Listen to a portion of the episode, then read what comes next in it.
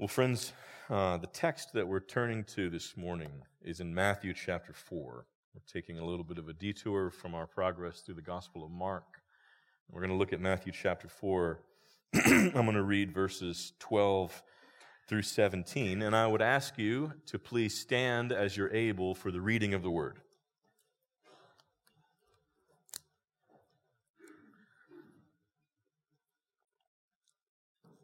Matthew chapter 4, beginning with verse 12.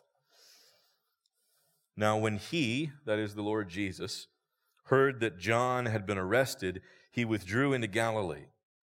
And leaving Nazareth, he went and lived in Capernaum by the sea, in the territory of Zebulun and Naphtali, so that what was spoken by the prophet Isaiah might be fulfilled.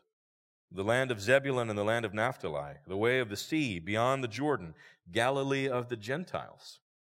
The people dwelling in darkness have seen a great light. And for those dwelling in the region and shadow of death, on them a light has dawned. From that time, Jesus began to preach, saying, Repent, for the kingdom of heaven is at hand. This is the word of the Lord. Amen. Please be seated.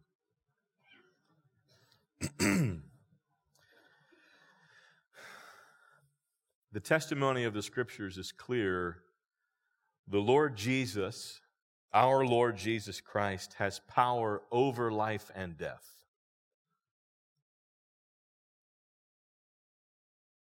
And for we who are living in an age where life is short and life is fragile, Jesus Christ, the Lord of life and death, is a refuge for us. In fact, He is our only refuge.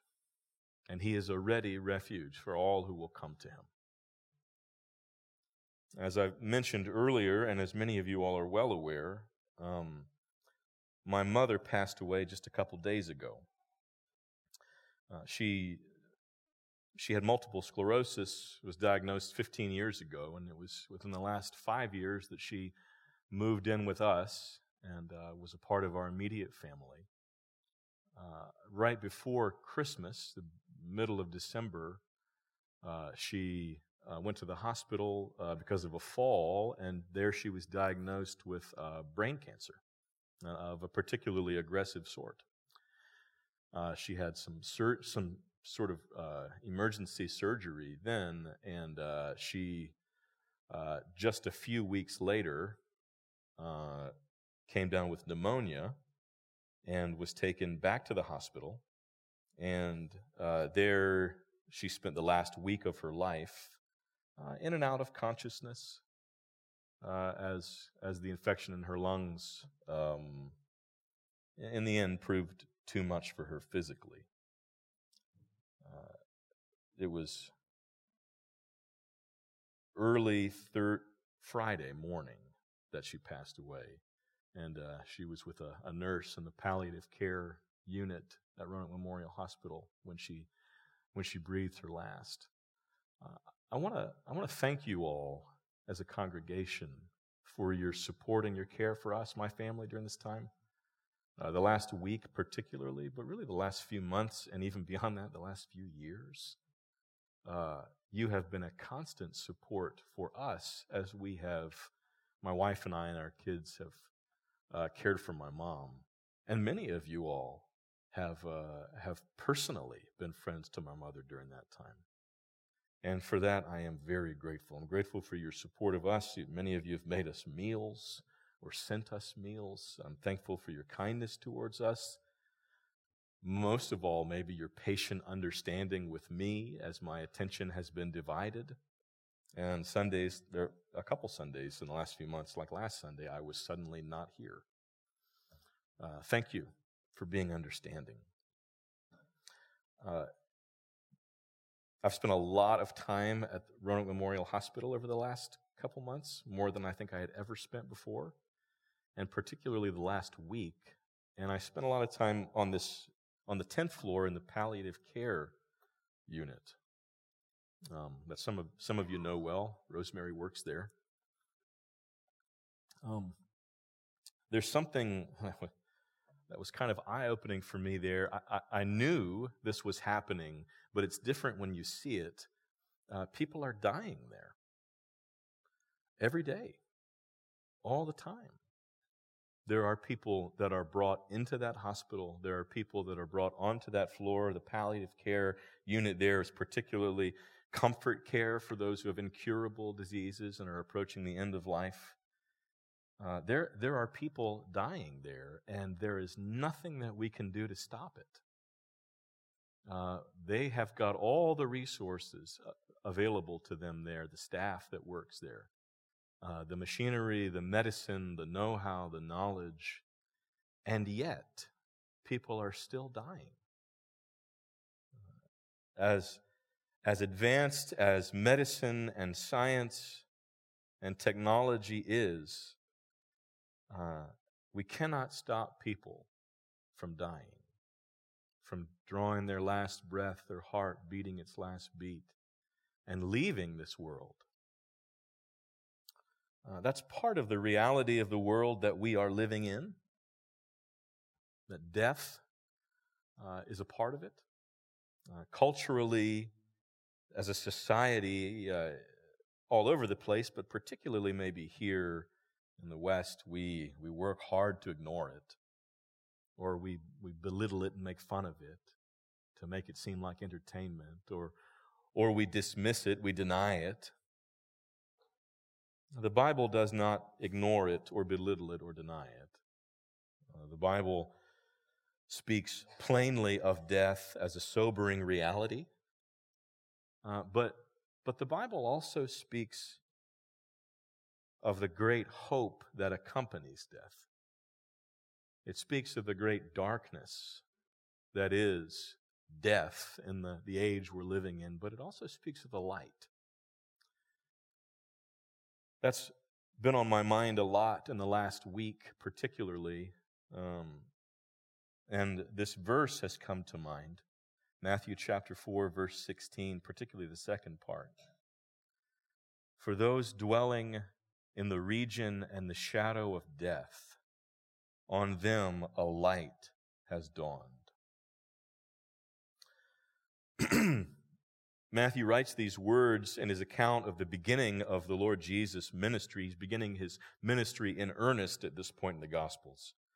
And he, hearing that John the Baptist has been arrested, he withdraws to the rural areas of Judea, Galilee of the Gentiles, you know, the sticks,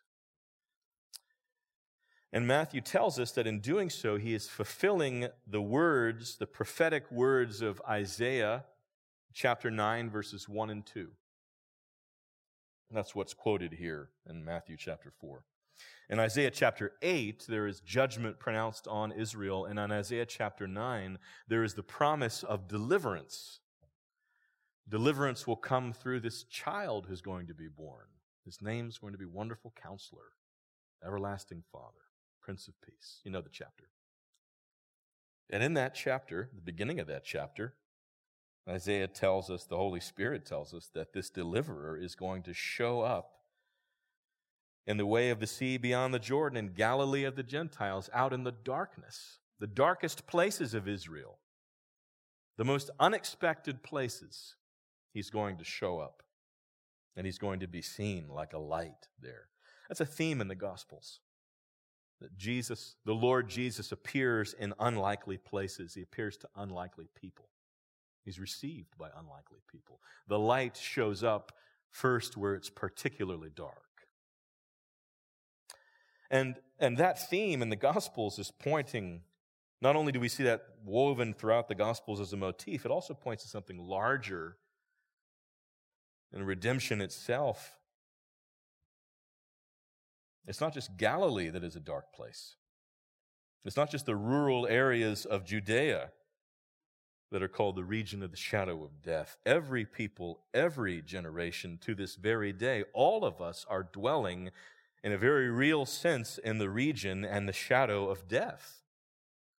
And the good news is that on all of us, regardless of our lineage, regardless of our geographic location, regardless of our circumstances, the light of Christ has dawned in the gospel on us. To appreciate that, I want us to look carefully at this verse and look carefully at these two parts. The first, our dwelling in the shadow of death. And then, second, the light that has dawned on us in Jesus Christ. First, the text tells us for those dwelling in the region and the shadow of death. And as I said a moment ago, this is not just true of those in Judea, it's true of us. Life in this age, life in this world as we know it, it is lived in a sense in the shadow of death. What I was describing that I experienced this last week in the hospital, in the palliative care unit there, that is not unique to Roanoke Memorial Hospital this week. That is the case in every hospital. And it's the case in a lot of places that are not hospitals. It's the case in a lot of homes. It's not unique to that floor, and it's not unique to just the circumstances of the last week. There were not people coming to the end of their life this last week there because of the coronavirus or something like that. There were all kinds of reasons, not unique to these circumstances. And it's, it's not unique historically either that people are passing from life no more and no less than ever before. I, I, think we, we like to imagine sometimes that human life is extending further and further and further and further, and one day maybe we'll reach the point of infinity. But let me, let me remind you that Moses in Psalm 90 said, in verse 10, the years of our life are 70, or even by reason of strength, 80. That was 3,000 years ago. Now, yeah, life expectancy has wiggled a little bit here and there, but it hasn't really changed much in 3,000 years, has it? As we live our lives here, we do live, in a sense, in a real sense, with sort of death in the background, looming. Uh, the floor is right above the ones that I was, the one that I was in um, this last week, are the uh, the mother baby floors in the hospital. And uh, death isn't a stranger even there. Now, some of us know that. We don't like to talk about it. We don't like to think about it. It's painful. That's understanding, understandable. We ignore it if we can, but I think many of you would agree that it does get harder as the years go by to ignore it. Losses accumulate. And, and not just grandparents and great grandparents, not just old people, but parents and friends and spouses and even children. And not just age after long illness, but unexpected illness, injury, uh, diagnoses that are surprising and take a loved one's life rapidly. It's not always gradual. Sometimes it is sudden. Uh, even my my mother, I, we knew that her multiple sclerosis diagnosis was going to shorten her life. Boy, it was a surprise when the brain cancer diagnosis told us it would be a few months. And then when, even before a month had passed, pneumonia made it look like just a few days, it was sudden. It is often that way you all are well aware, the whole world is aware. Two days before my mother went into the hospital with pneumonia, a man named Kobe Bryant got in a helicopter with his daughter. And he, I guarantee you, he expected to get back out of that helicopter alive and well. We can ignore death, we can put it off in our minds, but it can't be ignored forever. The Bible does not ignore it and doesn't shrink from it. The scriptures speak plainly about human life uh, for what it is in no uncertain terms. And in, that well known and beloved Psalm, Psalm 103, we even have a sobering statement about death in verses 15 and 16. As for man, his days are like grass, he flourishes like a flower of the field. For the wind passes over it and it's gone and its place knows it no more. That's what a human life is like. You want a good metaphor for human life. You think of the grass in the field, you think of a, a wisp of smoke, fog, vapor. Here for a second, and then you look back and it's gone. The scriptures speak in such a way that makes it clear generations do come and go, and we know this. Every hundred years, all new people, pretty much, right? The scriptures also speak plainly of the cause of death. The cause of death is sin. In Romans chapter 5, the Holy Spirit says through the Apostle Paul, Therefore, just as sin came into the world through one man and death through sin, so death spread to all men because all sinned. Death was not part of God's plan originally, not part of the good world that He had made. It was not a surprise to Him, of course, but it was not part of His design. It entered this world through Adam's rebellion and his sin against God when our first parents in rebellion turned their back on the God who made them, the God who not only made them, but continued to be for them, though they did not realize it, the fountain of all life and light and goodness and health and strength. When they rebelled against him and turned their backs on him, the consequence of that was death. That's what happens when you forsake life. Now, in God's mercy, as we read in those opening chapters of Genesis, Adam did not drop dead that instant.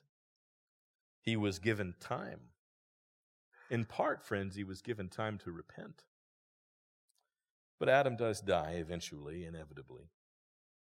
The gift of life that was given by God to him, that was taken for granted and abused by him, eventually is taken back.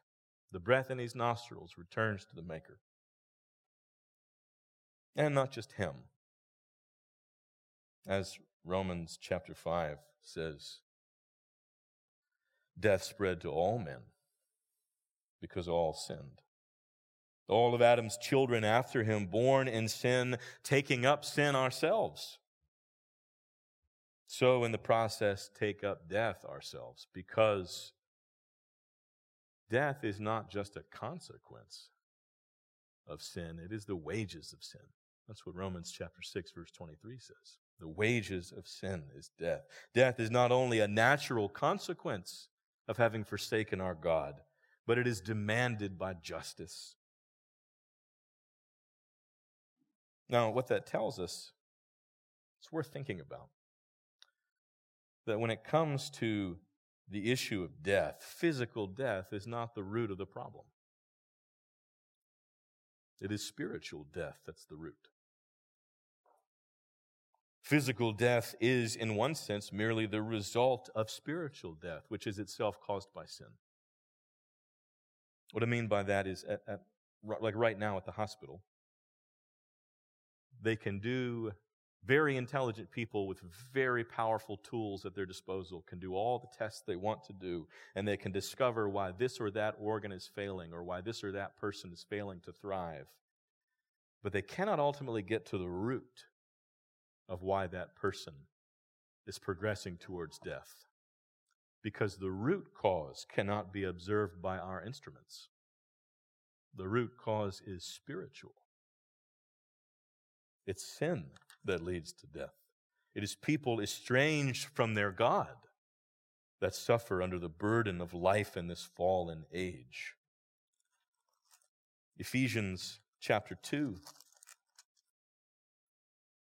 puts it this way You were dead in the trespasses and sins in which you once walked, following the course of the world, following the prince of the power of the air, the spirit that is now at work in the sons of disobedience, among whom we all once lived in the passions of our flesh, carrying out the desires of the body and the mind, and were by nature children of wrath, like the rest of mankind. You see what Paul is saying there? Even though you are alive, you are dead because you walked under the burden of the wrath of God and condemnation. You who were enemies of God, and you walk in life, receiving it as a gift from Him. Yet the condemnation hangs over you. What Paul is describing here is very, very much the way that you know, a, a, a death row inmate might be described as a dead man walking. There he is. He is alive. He moves. He talks. But his condemnation hangs over him and it will be realized. Eventually, the spiritual reality manifests itself in the physical. And because it is spiritual, because it is justice, sin, and judgment at the root of it, the consequences are not limited to this age, they are eternal consequences. In one sense, what Matthew is saying here is very simple, it's very profound, I think. And it is true, and we can see it. We can feel it in the air. We live in the shadow of death. Physical death is ever present. It is looming over us. It is waiting for us. And spiritual death is everywhere under the surface, affecting all of us, everything. This is life in the shadow of death. If you look out there and look honestly, it's pretty dark.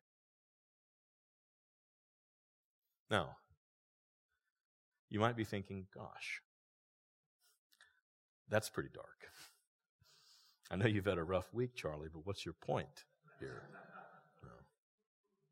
Is your purpose to discourage us? No.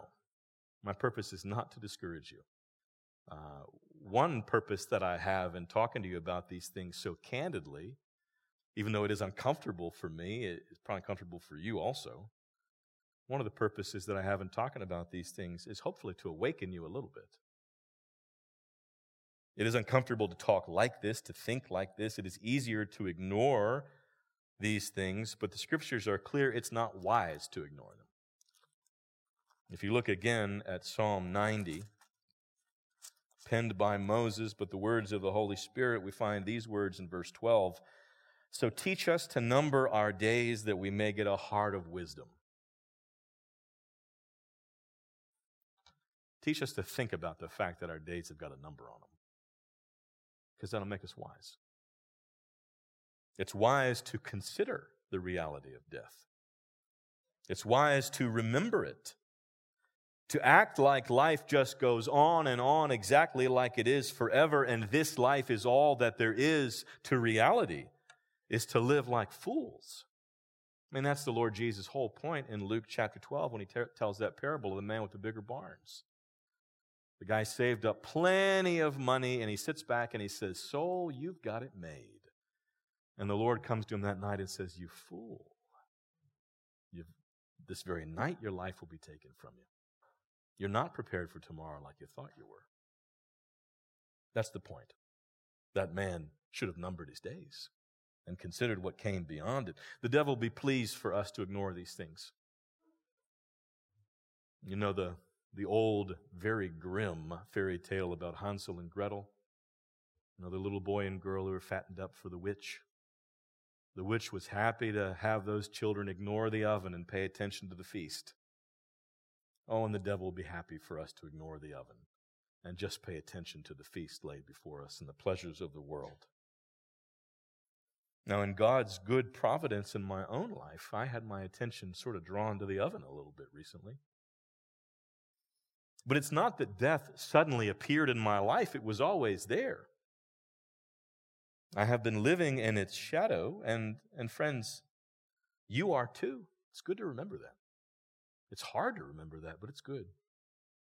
A few months ago in Sunday school, when Aaron Griffin was teaching on evangelism, he pulled out a rope that he had from home. I don't remember how rope how long the rope was, Aaron, but it would have stretched from here to the back of the auditorium and probably back again. And Aaron pulled this rope out and he said, uh, "In the scope, paraphrasing, in the scope of your whole life in eternity, the first couple centimeters of this rope is your life on earth." and all the rest of it is what's to come afterwards. Friends, is all of our attention on that first couple centimeters? To behave that way is to behave foolishly. And that's why counting our days gives us wisdom. But ultimately, though, I, I speak with you so candidly about something that is so bleak and dark because I want to encourage you. Talking about the darkness does help us to make sense of the light. Like that black fabric at the jeweler that lies underneath the diamonds so that you can see the facets better. And you see how beautiful the gems are. So the sober truth about death does serve the purpose of revealing to us the glory of Christ. Because we do appreciate the light all the more in the darkness, don't we? That's the second part of the verse here.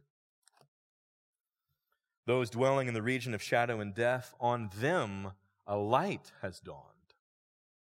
On them a light has dawned. Matthew, in the context, it is crystal clear. The prophecy is in reference to the Lord Jesus Christ. He is the light. And He is the light because He is the life.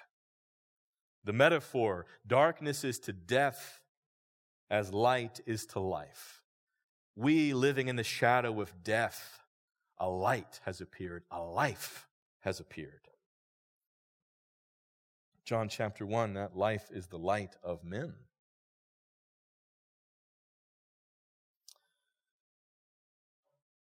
John chapter 11, the Lord Jesus says, I am the resurrection and the life.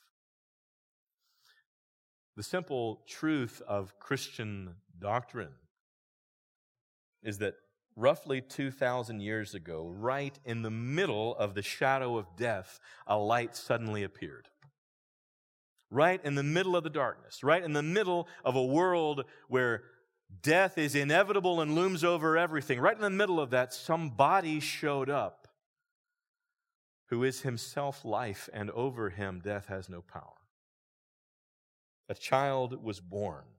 In a world of death, a man was born who has the power over death himself, and he is not subject to it.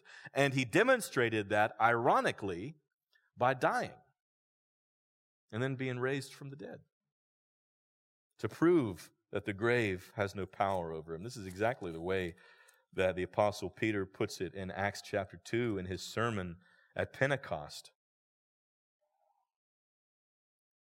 He says, This Jesus, delivered up according to the definite plan and foreknowledge of God, you crucified and killed by the hands of lawless men. God raised him up, loosing the pangs of death because it was not possible for him to be held by it. The Lord of life can't stay in the grave. As we sang a minute ago, the grave can't hold him. Right?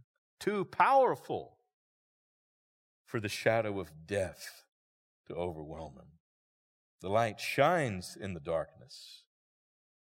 Jesus Christ holds the keys, the way Revelation 1 puts it. Now, good for him, you might say.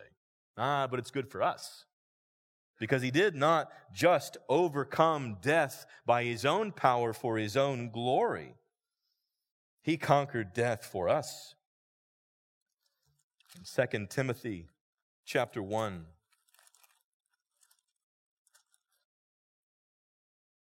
Verse 10, we read this, speaking of the grace given to us in Christ, which now has been manifested through the appearing of our Savior Jesus Christ, who abolished death and brought life and immortality to light through the gospel. This is the work he was doing, not just demonstrating that he himself could not be held by the grave, but demonstrating that in him is life for all who would come. Colossians chapter 2, verse 3 puts it this way. Verse 13 puts it this way. And you who were dead in your trespasses and the uncircumcision of your flesh, God made alive together with him, having forgiven all your trespasses by canceling the record of debt that stood against us with its legal demands. Jesus Christ came and dealt with death. He demonstrated he had authority over it, but he also dealt with the root cause. Physical death, a manifestation of spiritual death, which is in itself caused by sin. The Lord Jesus Christ deals with at the cross because he goes and hangs in our place there to bear our penalty to bear our sin. so that not just he will stand victorious over death, but all who trust in him. The way he says again and again in the Gospels, the Gospel of John, especially chapter 5, chapter 8, chapter 11, he who hears my words and believes them will not die. And yet he died. Though he die, yet shall he live free from physical death because of the resurrection coming, but free from spiritual death because of the forgiveness of sins. That passage that I read in Ephesians chapter 2, you know how it goes on. You who were dead in your trespasses and sins. But God, being rich in mercy, because of the great love with which He loved us, even when we were dead in our trespasses, made us alive together with Christ. By grace you have been saved. Made us alive together with Christ. So, for we who know this risen Christ, while there is yet physical death on this side of the resurrection, we do say with the Apostle Paul, Where's your sting, death? Because right? the power of death is sin. And our sin has been dealt with. My point in talking to you about these things today is this. The world that we are living in makes it a practice of ignoring the reality of death as much as they possibly can.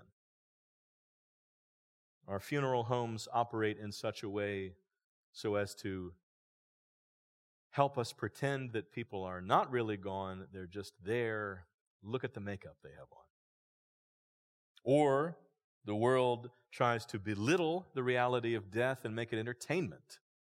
Halloween and horror movies and the Day of the Dead make it something that we can scoff at, like it's just there to amuse us, which is another form of deception. Or we try to pretend like it's never going to happen. You go to Walmart, there's just aisles and aisles of anti aging creams and things there, as if we could put it off forever. The world ignores it, and it does the very same thing with Christ. It ignores the darkness and it ignores the light. It tries to pretend like the darkness is not there and there is no need for the light. Friends, my encouragement to you today is not to ignore the darkness or the light. Recognize the reality of the world that we are living in. We do live in the shadow of death. Oh, but friends, in the same breath, recognize that there is a light that has dawned on us. There is a man who is alive at this very moment who has authority over death, who has authority over the grave, who holds the keys of death and hell in his hand. He is alive. And the scriptures are clear that anyone who trusts in him will be united to him in such a way so that what is true of him is true of us. He who died and is raised and over whom the grave has no power won't have power over us either.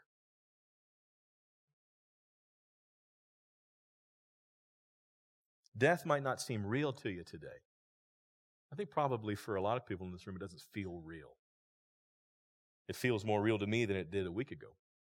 Some of you, it may not feel real to you today. You know that that floor in the hospital exists, but it just feels so far away.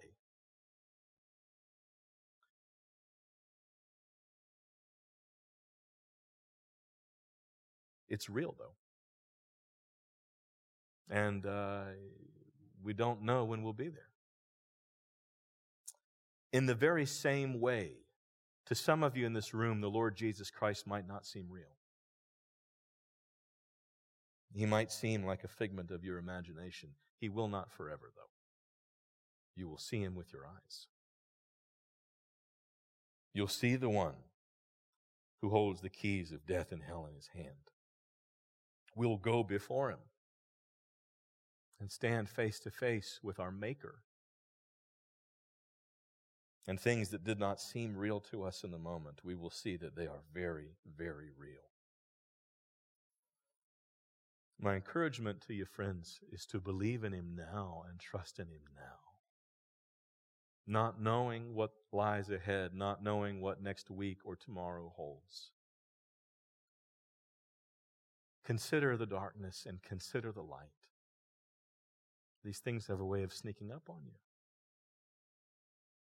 I told you the course of events that led up to the hospital this last week where I was there in my mother's last days. Even though I knew it was coming, I was still surprised. And even though she knew it was coming, I don't know how prepared she was. Friends, consider these things now. Consider the darkness we live in and the light that has dawned. And cling to the Lord Jesus Christ. Believe in Him now. And trust in Him now. And worship Him now.